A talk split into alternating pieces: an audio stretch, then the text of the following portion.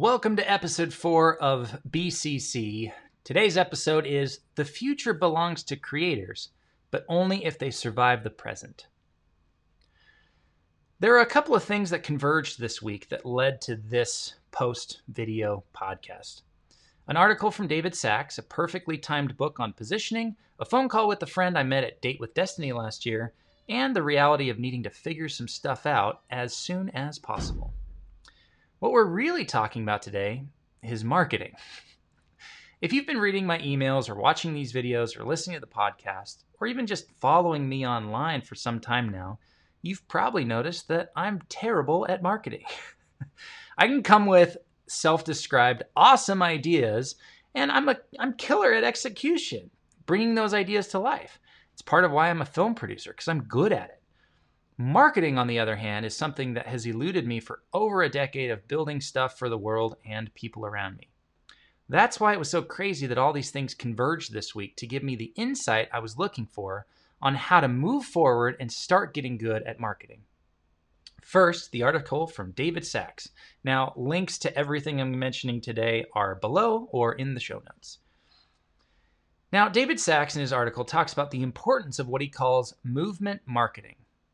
Here's a quote If you want to understand how Tesla can become the most valuable car company in the world without needing to spend a dime on advertising, while its competitors futilely buy Super Bowl ads, or why 170,000 people pilgrimage annually to Dreamforce for the opportunity to be sold Salesforce products, the answer is that the founders of these companies have created a movement.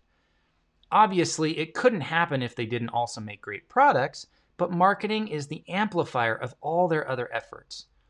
If sales is like hand to hand combat, great marketing is like having an air force.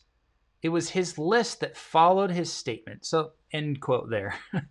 it was his list that followed this statement on how to do movement marketing that really opened my eyes. Here it is in a nutshell define a larger cause, articulate the problem better than anyone else, attack the status quo, Define a category, build the right team, use grassroots customer testimony, release news in lightning strikes, not dribs and drabs, organize events to focus attention, nurture your community, pick noble fights, strive for a large tent, work with press and influencers in the right way, stay grounded, and there you go. Now, just to touch on the first few, you and your company, in order to create a movement, you need to have an opinion, to be fighting for a cause, to be willing to go to battle against the status quo and enlist others to join you. That's a very different picture of marketing than post to social media four times a day. While I'm still working on what those things are for my companies, I can easily see how some of my favorite companies are extremely good at movement marketing. Look at Basecamp, Apple, Pixar, ConvertKit, Gumroad, etc. Now, here's the second thing that converged this week a book on positioning.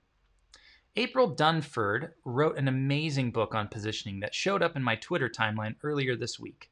Ramit Sethi posted about it. I immediately got the app or downloaded the book and started reading.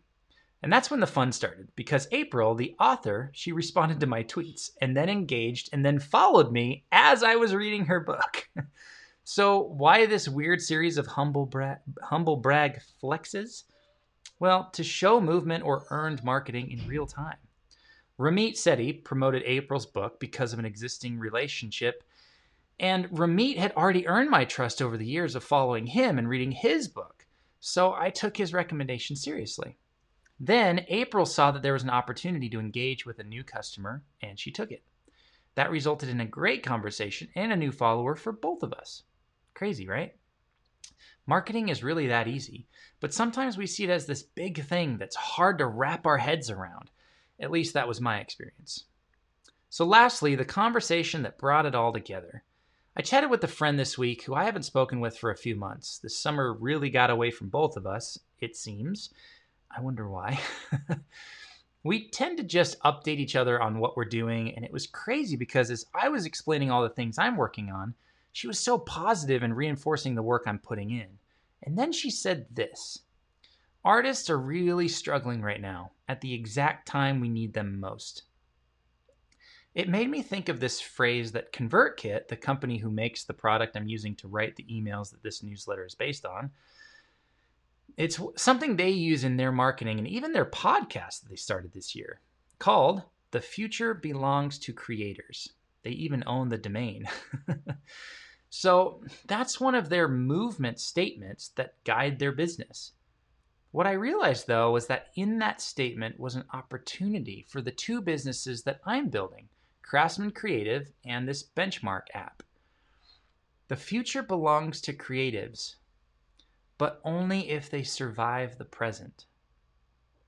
We need creators and artists more now than ever.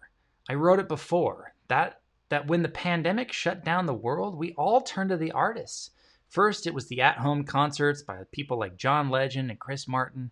Then the late night show hosts figured out how to deliver their entertainment from their homes. It spread from those individuals to the companies that employ them and distribute their content. Movies are being released directly to the consumer at home for tens of millions of dollars in revenue. Music is being produced and sent out to fans without a tour supporting it. We need artists and creatives to live our lives to the fullest.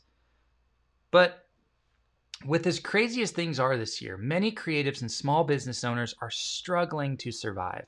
That's the reality that's driving everything I'm working on right now. Helping people like you build strong, resilient, profitable businesses to support your art and your work. So here's the lesson from this week. What I've really taken away from this week is that when we're super focused on a single outcome, for me, figuring out marketing, the universe, I'd typically say God, provides exactly what we need because we're putting in the work. I hope this week's video and podcast episode is helpful. Check out the blog post from David Sacks and the book from April and let me know what you're working on right now so I can see if I can help in any way. Those links are below and in the show notes. And P.S. One thing I've put together to directly help artists and creators right now with their businesses is some free online training. That's um, initially I did it as a live training, but now we've recorded those and we put them out. You can go to either craftsmancreative.co or benchmark.app, B N C H M R K.app, and you can actually just put in your email and get that free training. You don't have to sign up for a course, you don't have to buy the app, but I'm hoping that you do either of those things as well. But go to either of those websites. The links are here and check them out. I think that free training is something that's really, really valuable. It was really well received by the people who did it live, and I would love to be able to send it to you as well. So go check that out. Thanks again for watching and listening to this episode, and we'll see you next week.